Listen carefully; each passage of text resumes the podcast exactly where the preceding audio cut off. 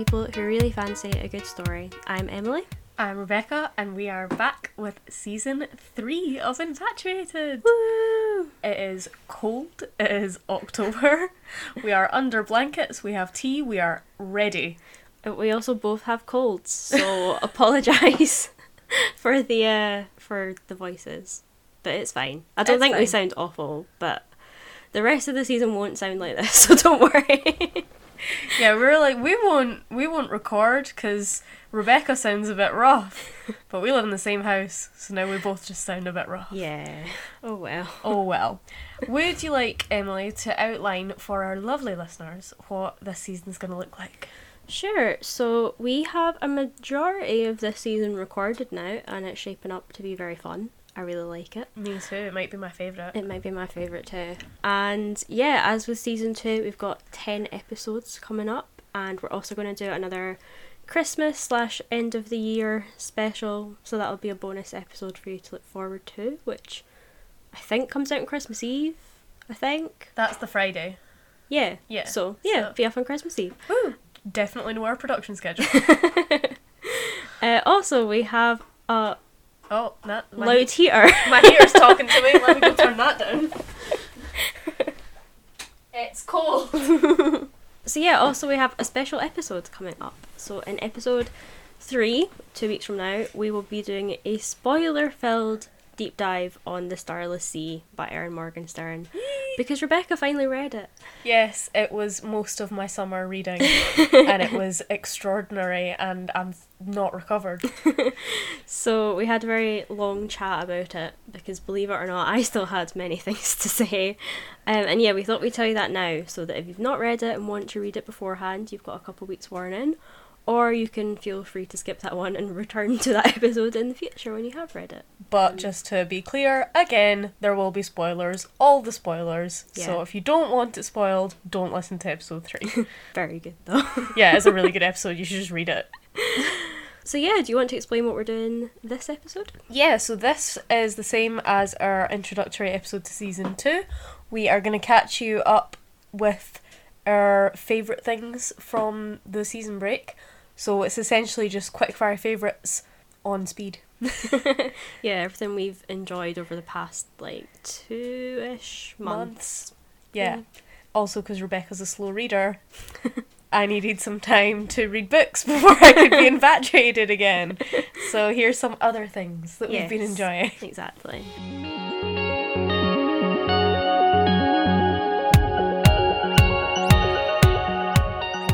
So, do you want to go first? What is your first quickfire favourite of season three? My first quickfire favourite is an album. Shock. You won't be surprised by this. It's When Facing the Things We Turn Away From by Luke Hemmings. Hey. Yay. Guys, Luke Hemmings has a solo album and it's so good. so yeah, this is a album written in lockdown and has been described by Luke as him like actually having time off for the first time in his life um to sit and think about the weird life that he's had. So it's a very like self-reflective album. It's about relationships and his career and self-image. And for those of you who don't know, Five Seconds of Summer, his band, started when Luke was about 15. Um, and he's 25 now. So a lot of the album is about that, like that very complicated relationship of wanting to be famous and wanting to be in this famous band, but also realizing like how it's messed him up. Yeah, it's got to be weird. yeah. So I love every single song on this album, no surprise. Uh, it's a very cool vibe as well. The lyrics are very beautiful, and he's talked about lyrical influences being like Joni Mitchell, Bon Iver, but the music itself is a lot more dreamlike and cinematic, so something more like Arcade Fire or M83, hmm. that kind of vibe. So a lot of sad emotional bops, as he calls them bops. but also just some like nicer bops for a bit of like levity. And the visuals of the album are great too. If you look at his Instagram or his YouTube channel where he has like visualizers hmm. for tracks, you can see it's very ethereal, bit like kind of neon and dark, bit dreamy. So I thought I'd single out a few songs. There's a song called Mum, which breaks my heart Oh, I've heard that one. and it's basically Luke apologising to his mum for not staying in touch enough for the mistakes he's made. But it's also, I feel, a little bit of him asking her, like, why she didn't save him from this very chaotic life. Because the song starts with very soft vocals where he says, Mum, I'm sorry I stopped calling. Don't know what the hell I was caught in. Can't stop dreaming of chandeliers, and your voice is all I hear. And then the chorus goes, I'm so heavy, jump into my ocean. Can't you see me sinking? Love the fear of falling. Don't you know I'm too young? Won't you hear me calling you? Nothing hurts me now.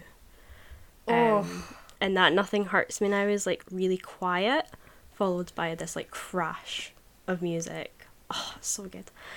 It's just very haunting, like this teenage boy calling for his mum because he's in over his head, but then you have the lines like "Can't stop dreaming of chandeliers," that reminds you, like this is the life he wants. Mhm. Like he wants grand things for himself. Oh, so good. I really think that I, like my girl Taylor ruined me for any refrain or any line that is like don't you think I was too young Mm. Because she has a line like that in her very saddest song ever Dear John Right. um about John Mayer taking advantage of her when she was too young mm. and like Yeah. just that like that just reminds me of that but also just that concept of like getting older and looking back on your younger self and realizing that you were too young for something that you thought you were old enough for Yeah, yeah. it's just heartbreaking It is really sad, yeah. But for a change of pace, I thought I'd also talk about the song Baby Blue because it's about escapism. And we all know I love a bit of escapism. oh my god you're Pisces so this song is more upbeat and it is about like being a daydreamer and escaping when everything gets too much because Luke's a cancer so water signs so the first verse is cool baby blue drowning my eyes so it seems but i don't want to dive too deep or i'm never coming back never coming back lungs filled with smoke letting my head fill with dreams I'm hiding in a living sleep and I'm never coming back, never coming back. And then the chorus says, I'm on my way to Wonderland, take off my suit and wander, in for a moment or stay for a lifetime. And then this repeats, but the last line changes to, or hide for a lifetime. Um, and I love that he does talk about, like, how great escapism is, but also, like, there is a difference between staying and hiding. Don't do drugs, kids. just a really great album. I'm like very weirdly proud of him because it's just a very like emotional album. Like I don't think you can even if you didn't know who he was, I don't think you can listen to it without being like, "Well, that's deep." Hmm. like the things that he's singing about. And yeah, my my vinyl should be arriving this month along with the other merch I got. So look forward to hearing it in the flat a lot. Woo! I actually am because I've heard from what I've heard, like when you've been cooking and stuff. Yeah. I do enjoy it. yeah, I think you would like this. Well, not that you don't like Five Sauce, but I think you'd like it more than Yeah, this seems less pop punk Yeah, and more like alternative. Yeah, yeah, I'd say alternative. I think it's indie. Like I, he Mm. produced it like himself and stuff. Well, not himself, but like with a very small team and Yeah. all that. So Nice. yeah, love it. What's your first quickfire favorite? Mine is also an album. Shocker. I know. Do we like music in this house? so my album that I've been loving is "You Signed Up for This" by Maisie Peters. I have been going on about Maisie Peters for years. so obviously now that her official debut album is out, I was going to have to talk about it. It's everything that I wanted. It is very sassy. It's very sad. It's full of good breakup songs. The production is on point. I listened to a Tape Notes episode, which is like a podcast that goes into music production hmm about it, and they make a really good point that it's a big sound, hmm um, which isn't necessarily it's not like a loud album. Like it can be quite quiet, but it's quite cinematic and like her vocal is really strong, always to the front. hmm Like you can't. It's not something that if it was on the radio and you turned it down, like you'd still be able to hear all the lyrics. Yeah, a lot of her songs play in my work, and I think that's why. It's because they're very like catchy and like you kind of have to listen yeah, to them. They grab your attention. So some things I love about this album. Firstly, I love the title because it is signature Maisie levels of like egocentric, and like just bamming up men because she loves doing that, being like, "You signed up for this," but also it feels like a wee bit of a tip of the hat to her fans that have been with her for ages Mm. because we've been waiting for this album for so long, Yeah. and we literally all signed up to her mailing list. And there's been a million memes about how long it's taken the album to come out. Yeah. And every time that she sends out something on the mailing list, it's like MP1's coming sometime. so I just thought it was like a perfect title. hmm I'm also obsessed with the hype and the recognition that the album has got because, like, like you, I feel weirdly proud of her. I feel like finally she's getting the recognition she deserves because it went number two, I think, hmm which is pretty good for her debut. Also, she cancelled the gig in Edinburgh that I had tickets to, which was devastating. But she cancelled it because she got to go to the VMAs, Yeah. um, It's a valid which reason. is a valid reason. and she wore Madonna's dress to the VMAs, and I'm just like, what a fucking girl boss! And not even ironically, that's just so cool.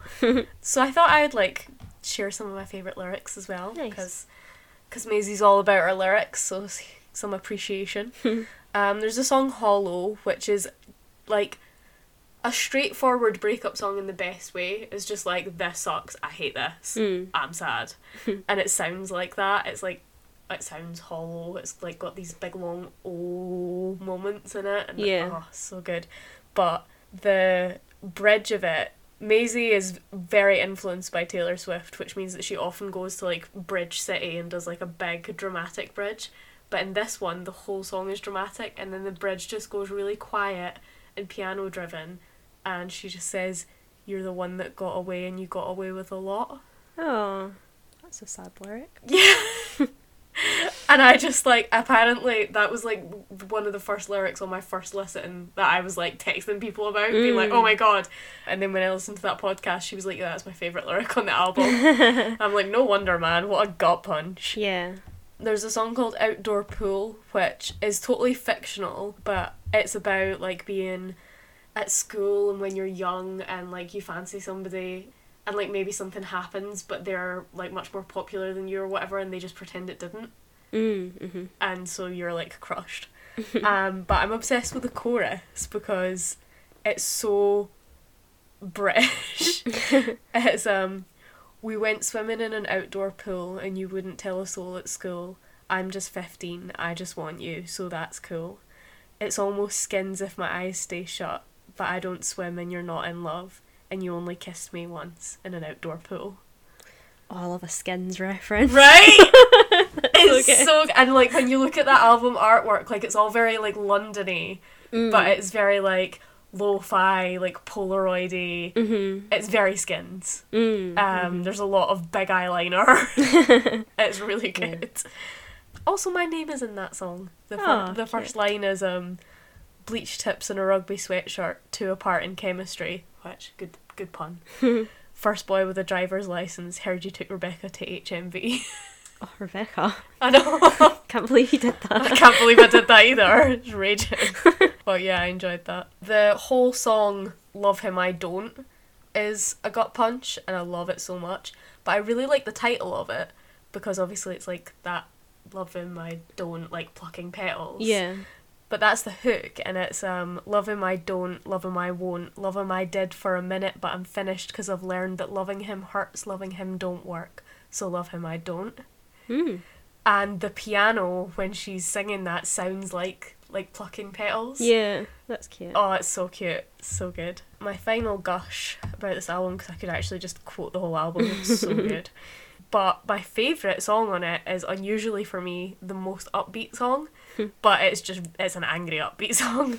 So it's called "I'm Trying" (brackets Not Friends), and it's this really snarky song about being friends with your ex. And the second verse hashtag second verse appreciation hmm. is is really fast as well. So it's Three shots, lemon drops, one for being lost and alone in your early 20s, one for being obsessed with someone who puts you secondary, one for calling guys with guitars in a cemetery just me. Okay, if I'm being frank, I want a sorry, but I'll settle for a handshake, because I'm the baby, but I'm gonna be the bigger man, babe. So many blank slates, I could build a whole fucking house. I like that. I love the way she sings, um, because I'm a baby, but I'm gonna be the bigger man, babe. It's mm. so satisfying. Mm. I'm like, such a good tongue twister. but yeah, very proud of Maisie. Still can't believe she's only 21. It hurts my soul. Oh my god. yeah, she's got like a number two album. The babies are really ruling it now. Yeah. Like Olivia Rodrigo. I was about to say Olivia Rodrigo. Yeah. It's not fair, but yeah, it's awesome. Well done. Nice. What's your next one?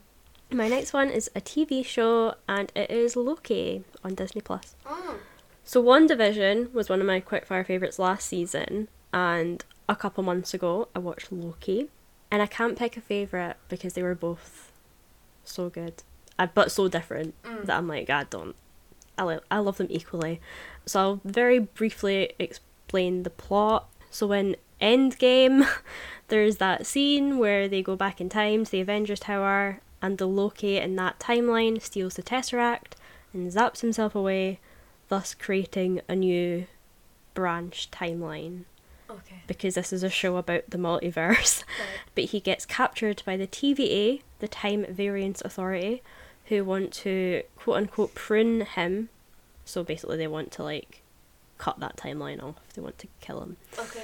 However, a TVA worker called Mobius, played by Owen Wilson, who is really good in the show, wants to use Loki to help him hunt down this variant that keeps appearing in all these other timelines. And the reason he wants Loki's help is because the variant is another Loki from another timeline. Okay. So that's essentially the setup to the show, um, and I won't really go into plot because it's one of those ones that one is really hard to explain, and two is better to watch without any idea of Yeah, what's happening. That was a really valiant effort at summarising, by the way. Thanks. Well. So yeah, you've got all this great stuff with the multiverse, multiple Lokis. There's the variant Loki who they're chasing, who goes by Sylvie. Is so fun. I love her. Brilliant. And there's also some really great like philosophical questions brought up. Lots of questions about the self and what it means if you're a variant of someone. So like, does that mean you're not as valid as the quote unquote real Hmm. person? Is there a real person? You know what I mean? Is there a real timeline? So yeah, Tom Hiddleston's great. He was always great as Loki, um, and over the many films, he has made him like a more human character. But you really get to see him shine in this show, where he is the main character and not just like the villain or Thor's brother who just happens to be there. Mm. like, and the relationship between him and Sylvie is so interesting as well, for reasons. um, and I also wanted to shout out a couple like behind the scenes things which you can watch if you enjoyed Loki. So on Disney Plus as well, there's a documentary featurette called Marvel Studios Assembled.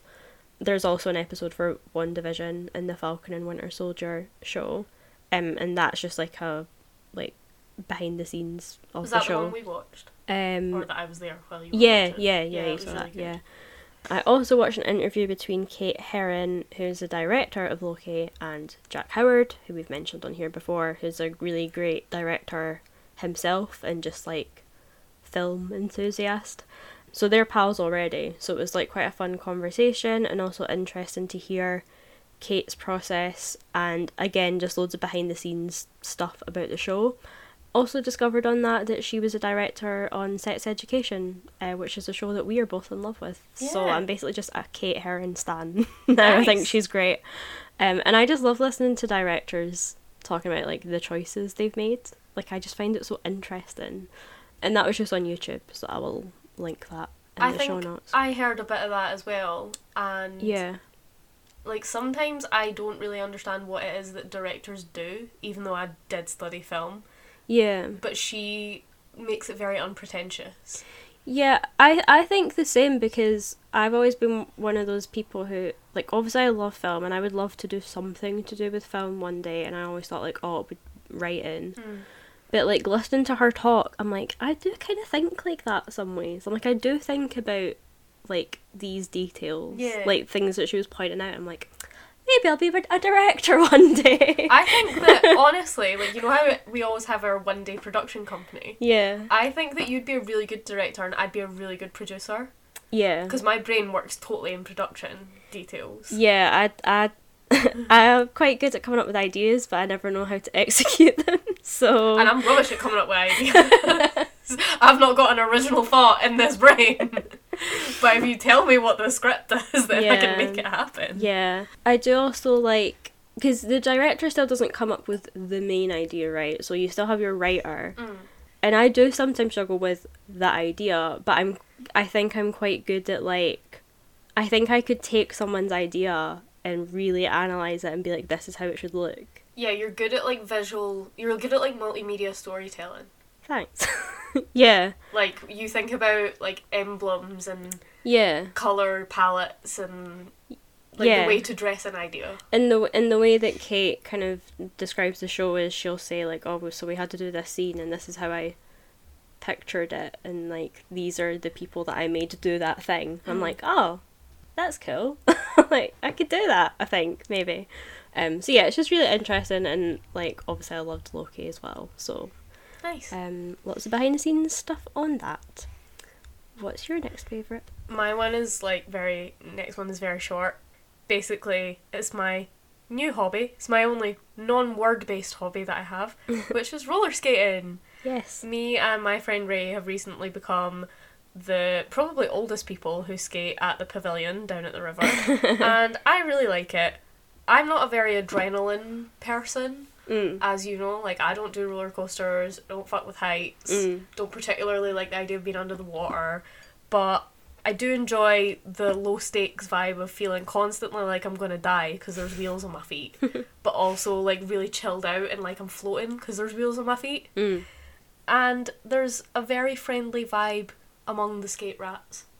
Yeah. They're they're nice people, even like especially the girls, because the boys can be quite scary when they're doing all their like tricks on their skateboards. Mhm. Especially because I'm not very stable on my feet, so I'm always like, ah, please don't come near me. but they're very like they're very harmless. But the girls are so like in charge of the skate place. They're always like, don't go there, do this, do that, do this to all the boys, and they just do it. And I'm like, how have all these sixteen year old girls mastered the art of just running the show? Yeah. I love it. I love to see it. But yeah, I would just say it's my new like hobby that I feel ridiculous doing, but I do it anyway, and I would advocate for that. Yeah, I love that. I wish like roller rinks were a thing here, Mhm. like because they're not really like not like in America where you No. can like go and do like a roller rink like disco. I'm like that sounds fun. There used to be one in Dundee. Yeah, they used well because it is kind of like an old like it's a seventies thing, Mm-hmm. but like they just don't really exist that much anymore. My friend Kat, who's like kind of the half generation above us, like she's in her thirties. Mm. She was in roller derby when she was at uni, Yeah, I and know. obviously that did exist when we were there. Yeah, we there was a team because Amy did Mhm. it. But I think it was like a really big deal Yeah, then, yeah. which is hilarious because Kat's like a skinny goth, and then she was like, "Yeah, I was just used to like beat people up in roller derby." And Yeah. I was like, "What?" but anyway, yeah, it's it is a shame that there isn't one because there isn't any ice rink. So you think, yeah. Oh well. alas, maybe maybe it will come back with the rise of Instagram roller skating people. Yeah, true. Next, Yeah, my next favourite is actually a book. Yeah, I wanted to mention a book today because I don't think I'm going to do an episode on it. Honestly, just because I wouldn't have like any analysis to give. But I also couldn't not mention it because I loved it. So it's Know My Name by Chanel Miller, and it's her account of the sexual assault case she was involved in in 2016. So you guys might remember Brock Turner's name, the Stanford student who was on track to be this great Olympian swimmer, and he tried to rape Chanel, and she pressed charges, and he unfortunately was only sentenced to six months in jail. which- three. it? yeah, yeah, I think so. So she was anonymous the duration of- her court case, and after the case, she published her victim impact statement under the name Emily Doe on BuzzFeed, and it took the world by storm. Like I remember reading it myself back then. Yeah, me too. Um, But with this book, which came out in 2019, she gets rid of that anonymity and she tells the story of her assault, the trial, her life in those years, all in her own words.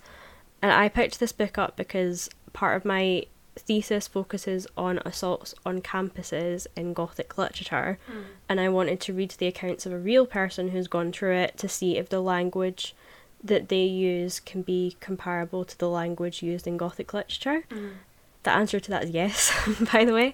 So I wasn't really expecting to like this book exactly. I was just approaching it from a research perspective. Hmm. But as I said, it really took me by surprise and I loved it, if you can say that. Like, I just I thought it was brilliant. Obviously, it's an upsetting subject matter to read about, especially as a young woman. But, and I know this has become a bit of like a cliche phrase, but I do think it's a book everyone should read hmm. And not just women, like everyone, especially with the state of the news in the UK at the moment. Yep. It's very powerful and inspirational, but it's also very blunt and blatant and talks about rape culture and what it is to be fearful every day. And there are lots of statistics and facts that she brings in as well. And it's also really well written and it's filled with so much heart. It did make me cry a few times, but the bits that got me weren't actually the brutal moments, it was actually the really sweet moments. The moments where Chanel's family or friends or like her legal team support her or like people reaching out on social media who'd read her her victim impact statement. I think it's really moving to hear that like despite this total violation, she had people that she could trust and like who totally backed her. Hmm. And I think you get a sense that she wants to be that for other victims too. As I said, a tough subject to read about, but it's not a tough read, if hmm. that makes sense. And I thought I'd read one quote out which has some of that gothic language I was talking about earlier, and it doesn't go into too much detail about the case or anything like that, so don't worry about like it being triggering. Hmm. And this is Chanel recounting the night that she wrote the first draft of her victim impact statement. That night, I told myself, You're going to sit down and you're going to feel all of it. Dark, nasty things are going to crawl out of you. Images will reappear. The feeling of uncertainty and isolation you had at each stage will be felt again. You will feel sick. You will feel sad. This will not be fun. This will feel impossible, but it will be done. It must be done. The present version of myself would walk through a long, dark tunnel to meet the girl who woke up on the gurney, join hands, and begin the walk back through the timeline of horrible moments as she slowly learned the truth. As I typed, my face scrunched up. Often I spoke out loud. Sometimes the skin on my neck tightened. I whispered. I yelled. My eyes blurred with tears. I seethed. I stood up. I slumped in my seat. I walked in circles. But the two selves in my head continued to walk and walk, my present self constantly reminding my past self not to stop and curl up, just to walk through. I wrote all the way up to the present and then I stopped. Past self and present self hugged, and past self disappeared. It was 7 am, and in nine hours I had written 28 incoherent pages, my first draft. I looked out my window, the sun rising. I looked over at Lucas, sleeping peacefully. I ate some Lucky Charms cereal in my pyjamas, listening to my spoon clinking against the bowl in the silence, the diluted yellow sun coating the buildings. I could see a bus down below, a small rectangle pulling up to its stop, people crossing the street. Another day was beginning. I was okay. The story had not swallowed me. Oh. I just think that's like a good example of the writing in the rest of the memoir, like the style, like using metaphor to explain how she's feeling, which sounds like a simple idea, but it's actually very difficult, especially if you're writing about a subject matter so close to you. Mm. But I just thought she did a really great job, and I really admire her. And yeah, I, I, I do really recommend the book if you think you can sort of handle reading that subject. It's well worth a read. Yeah. I think that it's always like it's impressive always when someone can write about their trauma. Yeah, It's particularly impressive when that person is not a writer. She she is. She was an English student. Right. Yeah. But like even if she wasn't, Yeah. like there's loads of people that write memoirs and books like that that aren't. Mhm. And I think that it's a really telling like it's a point where you know sometimes people will say like what's the point to studying books Mm. and language and everything because anyone could do it. Mm. and like partly books like that fuel that, right? Because anyone can. Yeah. But I feel like it shows that, like, you go through something extreme and then you have to try and articulate it, and that's when language skills become really valuable. Yeah. Yeah. And I don't know, I just think that that's like a great example of where the like the academic and the everyday cross Yeah. because it's like it's not like you have to then go and get a degree to learn how to write that book Yeah, no, definitely. but I think it shows you like that you would pick up those skills while doing that Yeah. and it, that shows them to be skills Yeah. Also, like, obviously, like, literature is history, and, like, whether you're a writer or you're just writing Mhm. that book, like, you're documenting history as well. mm-hmm. Like, if you take this, for example, she's talking about a very specific time period where, like, women were finally starting to get heard more yeah in these cases, which is ridiculous because it was only, like, four years ago. mm-hmm. or five years ago. So yeah, I agree with what you say. It's it's definitely a very important book. yeah that's what I mean it feels like an Yeah. important book and it shows that there shouldn't be an elitism over who is a writer Yeah, but that the ability to articulate yourself shouldn't be underestimated yeah, I guess exactly. I think that's like important. Yeah. Have you got a favorite to cheer us up? Yes, I do. yeah, sorry, I got very serious there. That's alright. Uh, it makes me. It's because I'm trying to stop myself from getting angry and ranting. Yeah, the So- only reason I'm not is because I have to write it. Yeah. So it's kind of out my system already. That's But, fair. Yeah. So my next quickfire favorite is a very sweet one. It's a game. Oh. She played. She played a video game. What? A, a virtual, virtual entertainment system. it's called Florence, and it was a game. It's a game on your phone because I refuse to engage with consoles. but yeah, it's it's a brilliant little indie game. I think maybe a better way to describe it would maybe be like an interactive comic. Mhm. I downloaded it on my phone ages ago after I saw it recommended somewhere, but my old phone didn't have any space. Mm. So then when I got a new phone, it actually downloaded, and I was like, oh shit, I get to play this now. Anyway, it's created by Mountains, which is a little indie studio based in Melbourne, in Australia. And the narrative of the game follows Florence, who is a 25 year old woman working a pretty boring day job in an unnamed city. She meets and falls in love with Krish, this is not a spoiler, this is the premise of the game, who is a cellist who literally brings colour to her life. Mm. It's a really pretty game. and it's only about an hour and a bit's worth of story, like that's Mhm. how long it took me start to finish. And there's not like skill that goes into the gameplay, but it's more about the way that it uses the interactive bits to get across the emotion of the story Mhm. and the ways that they've done that's really cool. So, for example, Krish inspires Florence with his music, and there's this beautiful moment where you're walking down a black and white street. Mhm. Um, a lot of the game's in like muted tones, and then these bright, like vibrant yellow musical notes come floating towards you. So you tap on them, and then they start coming faster the more that you tap on, and like you kind of burst them like bubbles. Uh huh. But if you keep tapping on them before they reach you, Florence starts floating Oh. and then like the the way that the game you know like the phone does like what's it called? Like haptics Mhm. it feels like the phone's like floating in your hand. It's really cool. Um and she floats all the way to Krish which is adorable. Cute. but what I thought was really cool about it is that it uses really simple design features to convey sadder emotions as well. So part of the narrative is Florence and Krish's relationship like running into problems. And so on their first date you assemble speech bubbles like a jigsaw Mhm. so it doesn't you don't have words for what they're saying to each other. You just get the impression of the, how the conversation's going by the jigsaw. So you you start and there's loads of pieces for each speech bubble, and so you have to assemble them quite slowly, and it takes quite a lot of thought. But then the more they start to get on, the bigger the pieces become. So there's fewer of them, Mhm. and eventually it's just like one big piece that you're dragging into speech Yeah. bubble. But then when they start fighting, the speech bubble fragments go into jigsaws again. But instead of at, at the start, it's like rounded edges like a normal puzzle, like Mhm. just how a how a jigsaw looks. When they start fighting, it becomes like jagged, like it's broken, and you it's really difficult to like slot it together Yeah.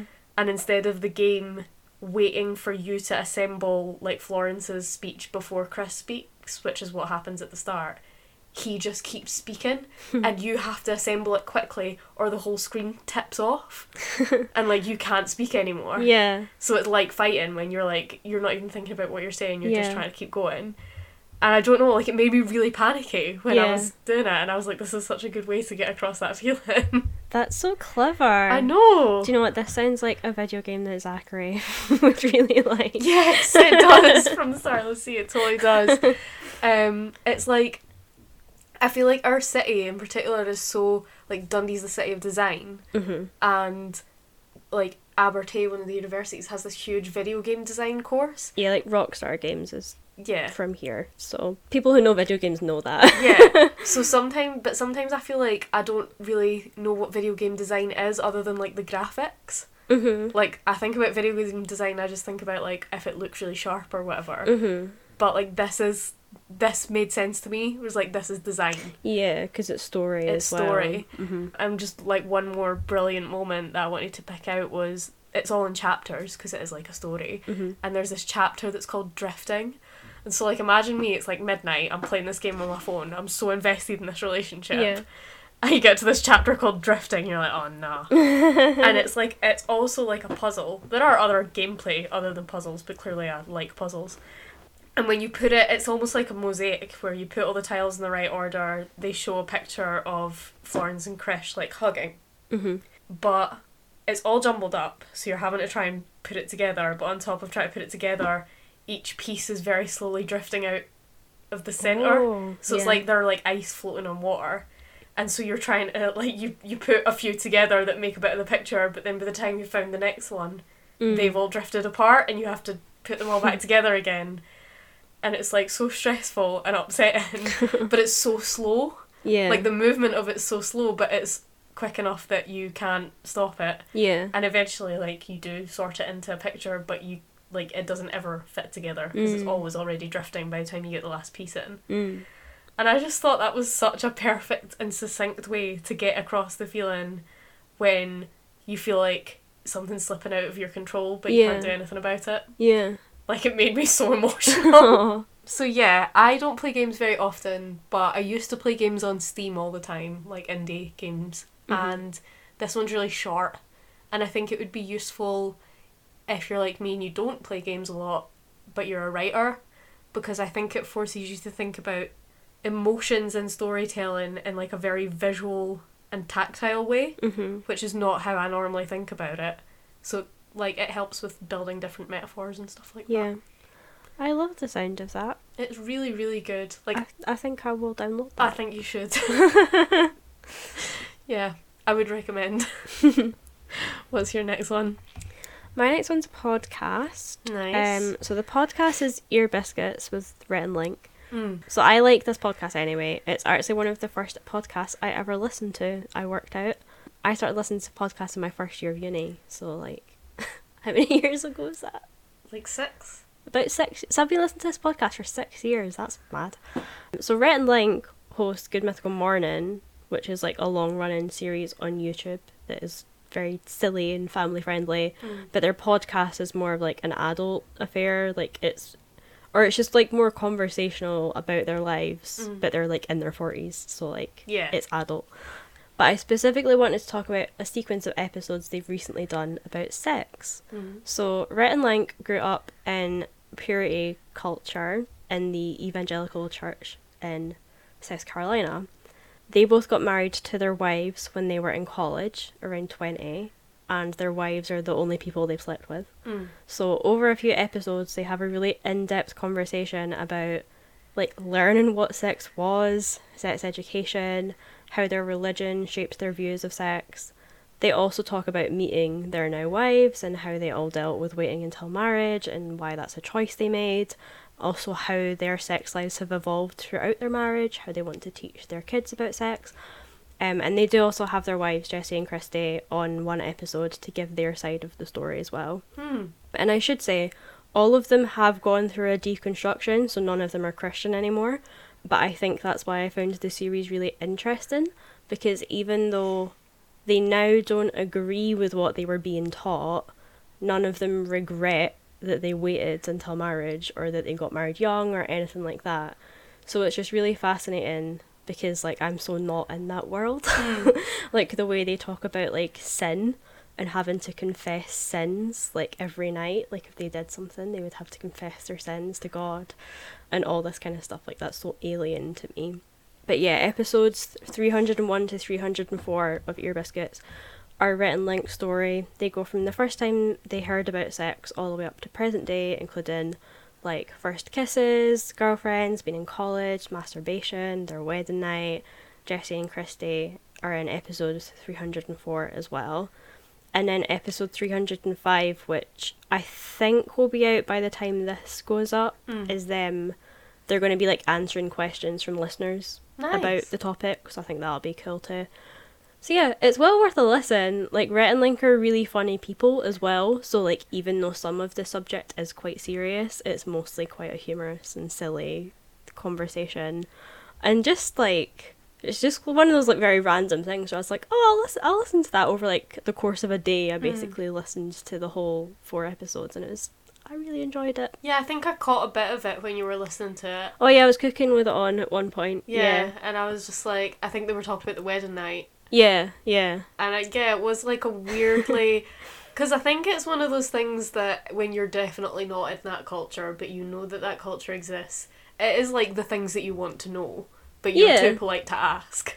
Yeah, exactly. Like they they go very in depth. Yeah. like, um, like, but how though? yeah, like they and there were just so many things that I hadn't thought about because I feel like one of the sort of stereotypes is that like couples will do like anything but have sex. Mm. But like one point, like Link wouldn't even hold Christy's hand. Like it was like nothing. Like they didn't do anything. Their first kiss was when they got engaged. See, that is insane to me. I know, but like, but he explains like why that was a choice they made, and obviously like I don't agree with it, but I could understand it because like he Yeah. explains like this is what we were taught, and like because of the the weird way that the evan- evangelical church works, he didn't want to like corrupt Christy's purity either, Yeah. so it was a sign of respect, like in a weird Mhm. way.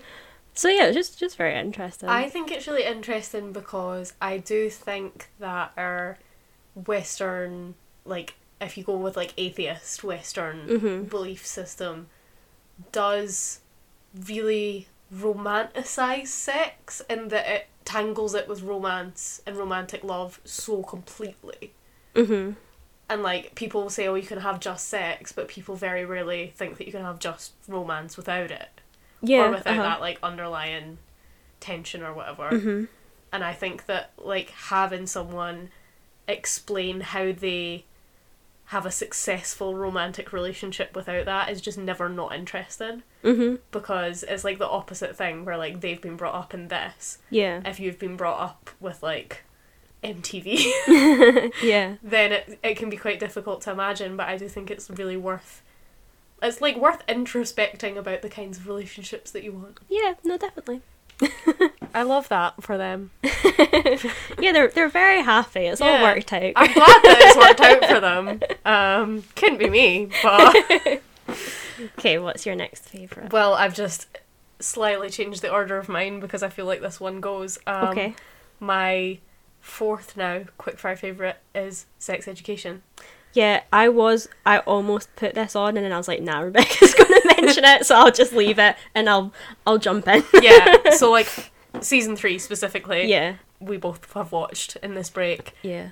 We've definitely mentioned this show on here before. Yeah. I Um, mentioned it earlier. Actually. Yeah, but like I think I've done But like yeah, a section on it I think before. so. I think so. Um, but I have to talk about it again because I binged this season in a weekend. It was Mhm. excellent. Yeah, me too. I will say I didn't feel it was as well done as the previous two seasons, partly because it's season three of a Netflix show, Mhm. so it's hard for it to be as well like constructed because the Mhm. original premise of the sex education of Otis giving out advice for money yeah. isn't there anymore Yeah. in season three. So parts of the first few episodes felt a wee bit forced. Mhm. I thought in the same way that like later Grey's Anatomy scenes can feel a bit forced. Like the characters will be given a monologue about social issues in a voice which is not entirely their own, hmm and it feels like the show is shoehorning a message into the storyline because that's what the premise of the show was. But that settles out after like two, three episodes. Yeah, I'd agree with that. Yeah. Um, and then you get on to the good stuff. And I loved that we got storylines of some characters that we hadn't seen very much of. Mhm. I loved Adam's storyline, the headmaster's son. Oh, Adam my favorite. as well. embracing the gay is one of the funniest things that I've ever seen in my life because he's so hyper masculine Yeah. and so English. yeah. this is so pure oh, though. so sweet. the bit where he walks into the changing rooms and he's challenged. I won't say Yeah. anything because I don't want to give away the line, but Yeah. it's so good. Yeah. Also, Ruby, the popular girl. I don't feel like this is a spoiler because I think everyone's seen the meme, but the scene Yeah. where Otis and Ruby walk into school together is straight out of like a Naughty's Team Con team comedy, where she's like giving him her little handbag. Yeah. It's so good. Did you have any favourite moments you wanted to shout out? Oh god, I don't know. My my favorite storyline was Adams. It was very funny. This isn't. It wasn't a favorite moment. It was very funny to me seeing Robin from Game of Thrones like running about naked. I know you've not seen Game of Thrones, but he was like this little annoying child who like was still breastfeeding at like ten, Right, and he's the guy who ends up running about with a goat in front of him. right. That was quite funny. Um. I think that the more that we go in the seasons, the casting of Adam and his dad Oh, spot on. so spot on. Their mouth movements yeah. and like just the way that they pull their facial expressions, such good acting. Yeah. Also, casting uh, Jason Isaacs is his uncle. Yes. Like, so good. Didn't know I needed to see that, but I'm like, oh, yeah. I also love that in this series we went to Nigeria with Eric. yeah. And like it brought in, you know, the idea that like different countries obviously have different cultures of sexuality. Of what we Mhm. just said, it's like, yeah, and like there's a lot of cool stuff in that storyline that I won't spoil. yeah, yeah, I'd agree. Lots of like interesting non-binary stuff as well. Yeah. Like the idea of like, for example, this character is non-binary, but it's like they don't want to be like an activist for it. They're Mhm. just like, no, it's just like This is just, just, my, my, life. life. Like I don't need to be an activist. And I'm like, that's a very interesting idea because I think often how the world works now, it's like you have to have a cause And your constantly. identity has to be your cause. Yeah. So I really liked that. I thought that the way that this season took on the topic of sex education in a more formal way, with like the headmistress coming into the school, she insists on really old fashioned, like gender split, scare led, abstinence based, bullshit sex education. who, as someone who went to a Catholic school with a similar curriculum, I really enjoyed that as a storyline because it showed how absurd it is. hmm But what I thought was the most interesting about that whole setup is that she's a young headmistress. Yeah, and the way that they've had her dialogue, it's that she does this thing which is a very like I like I feel like I've seen people like this where Mm. it's they they act as if they're like quote unquote woke, Mm-hmm. but their actual argument is flawed. So like I'm trying to think of an example. So like abstinence, she's saying something like you know, she's been told that if you teach abstinence, it's like it doesn't work because like teenagers will rebel against that, blah blah Yeah. blah. And she's saying, Well, I think we should give teenagers more respect. They're more like adult than you think. Like Yeah. they can restrain themselves and it's like, Oh, you're you're sort of You're so close to you're so close to being right.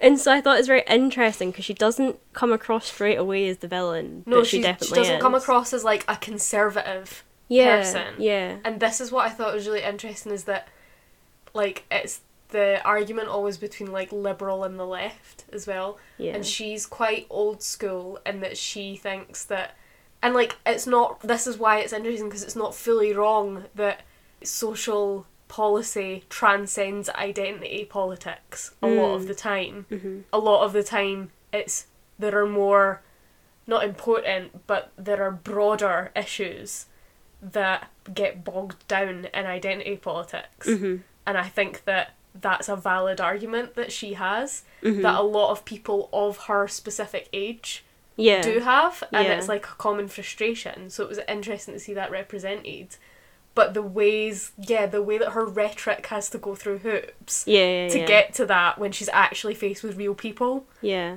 is so fascinating Yeah. and like the whole like even the uniform thing Mm. where it's like it's not strictly a bad idea hmm but your reasons behind it are completely flawed Yeah, yeah. so it's like you're it's so interesting It is. Oh, I just love this show. It's just again, it's, it's a very important show, I think, and I think some people will just like I know some people who haven't watched it because they think like it looks silly, and I'm like, but some so much of it is silly, but it's so like the actual issues that they bring up are so real, and I'm like, I love that teenagers are going to be brought up watching it. I think it is the answer to what Inbetweeners was trying to be, but like, but In mm. Betweeners was just gross a lot of the time. I don't think this is what the Inbetweeners was trying to be. Well, not trying to be, but like that's that's not a fair statement. I mean more like, so I know loads of teenage boy like boys that were our age when like and when we were teenagers they loved Inbetweeners because they felt like that was like their lives or like that was right. them. Okay. Yeah, I get you. and yeah. it was like not afraid to get into the nitty gritty gross bits of being a teenager. Right. Yes. I feel like sex education does that, but it doesn't rely so much on what I will call boy humor Yeah. to do it. It has Yeah. like body humor and sex humor, Yeah. but none of it's like at the expense of women, which is nice. Yeah, yeah. Because I could never watch The Inbetweeners because it just grossed me out. Yeah, I didn't mind The Thrones, but it wasn't my favourite. I didn't think it was funny. Mm, was part of the yeah. I liked some bits and thought other bits were like, oh. Yeah. So, yeah. But anyway, that's my Um, hot take. Yeah, I love it. I do, I have something I want to ask you, but it's a spoiler, so I'll save it for after we're done recording. okay. but it's just come up in my head, but I can't ask you on here. So. Okay, cool. What's your next one? So my this is the last one, isn't it? Yeah, my last favorite Mhm. is another musical artist, but not like a specific album. So I really got into Grady recently. He has one short album out, but he has loads of just like random songs and singles. Mhm. Um, and I think I first heard of him when he did a song called "The Idea of You" with lovelytheband, who I already knew but I've listened to the rest of his stuff since then and love it. He's quite an eclectic artist. Some of his songs are very pared down and purely about the lyrics, and others are more produced. Um, and I keep seeing him being described as like bedroom pop or indie pop. Bedroom dream pop. Yeah. So the thing I like most about Grady is that he's great at what I like to call unconventional love songs. Yay! So I thought I'd go through three of his that I think are good examples of this. So first is his song All In, which is like really high energy and it's about rejecting hookup culture or like dating rules and Mm. playing games with people and all that. So the chorus goes Fuck it, I'm all in. Beyond double text shit. I'll call five times in a row before calling it quits.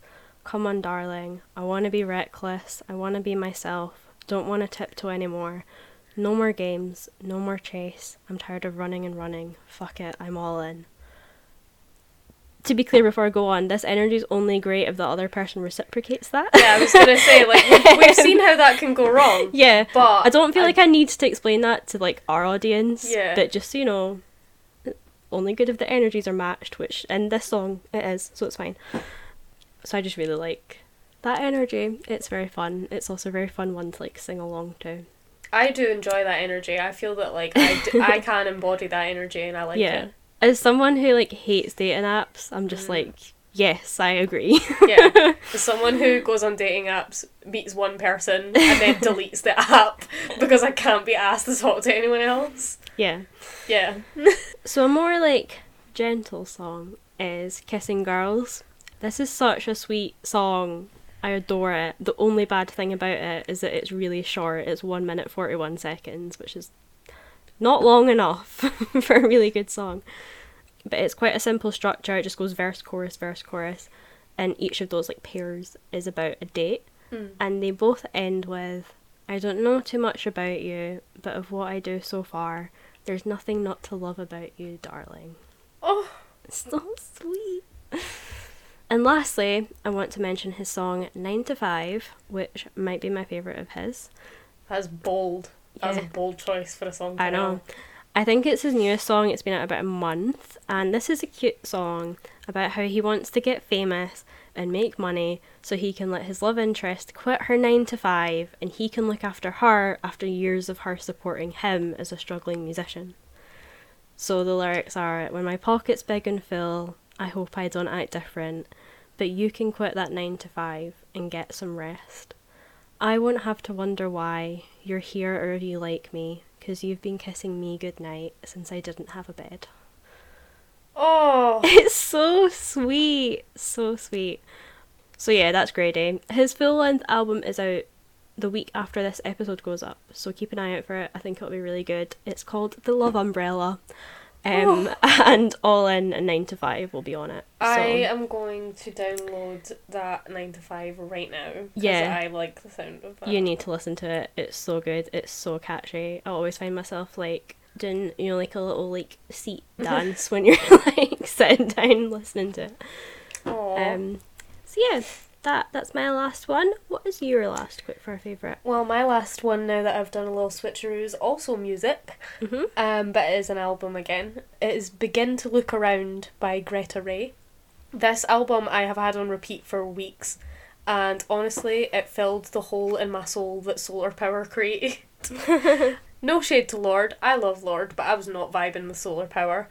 But I was looking forward to some good Lorde lyrics and Mhm. like romanticizing urban landscapes Mhm. and like thinking about long like you know like long nights long day songs that Mhm. Lorde is so good at Mhm. i wanted that and greta ray gave me that so she is also an australian singer her vocals are kind of growly but very strong um, so i love her voice to begin with and the album is packed with all these amazing string arrangements Mhm. almost like Dodie-esque but more powerful string arrangements, Okay. which is oh, so good. and like motivating is the word I've written down, and I know why I've said it, but it sounds weird. Backbeats, because like Mhm. even all the sad songs are really propelled by the drums. Okay. Yeah.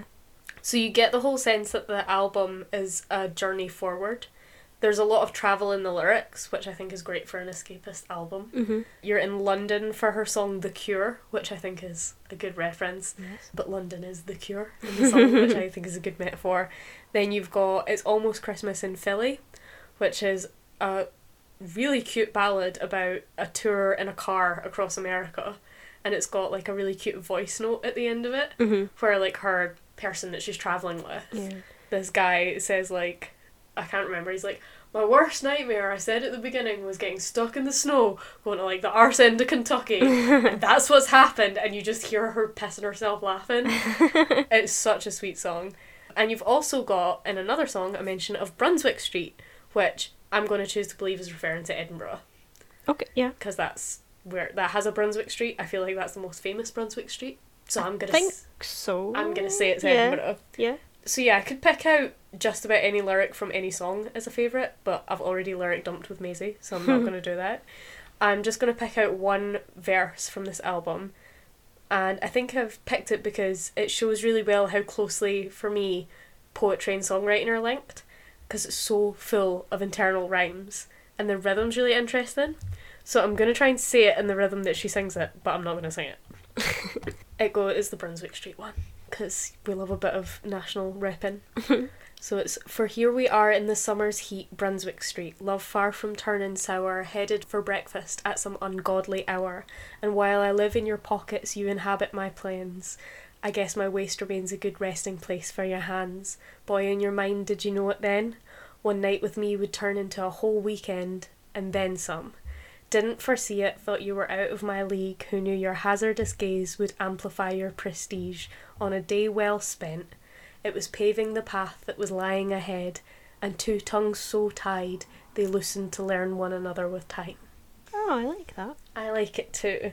I love it how tongue twisty it is. I tripped over it because it's so tongue twisty. I'm sure is meant given the lyric about being tongue tied. Mm, hmm But I like when she again when she sings, I guess my waist remains a good resting place for your hand. hmm like the beat of it, it's just so good. the song is called Happenstance, if anyone wants to listen to it. And yeah, I just think she's a really underrated artist. I haven't seen that many people talking about her. I don't think I've heard of her now. But she is like if you're into the same music that I'm into, which I feel like everyone gets at this point. Yeah. Female singer songwriter, wordy, ballady, pop. hmm She's a good one to listen to. Nice. And that's me.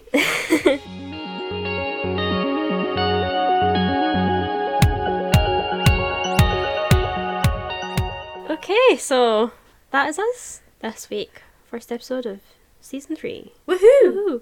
If you have any comments or questions, then our email is infatuatedpodcast at outlook.com. We also have social media, which is linked in the show notes, along with everything we've talked about today, including the Infatuated Mix, which has all the music we mention. Uh, a lot of songs added to it today. It's getting so good. It is. And yeah, please rate and review us on your podcast apps because that helps get the podcast out there. Also, feel free to share our stuff on social media. Feel free to tell your friends about us. Do you know that we got a, a comment all the way from Canada and it said, the one that goes first, sweetest voice ever. One that goes second, she talks a lot, she's scary smart. really? Yeah. That's hilarious. so I, I think, I feel like that tracks. You have a really sweet voice and I talk a lot. so thank you for that. Feel free to, you know, hype our egos up anytime. yep. See you next week. See you next week. Episodes. Bye.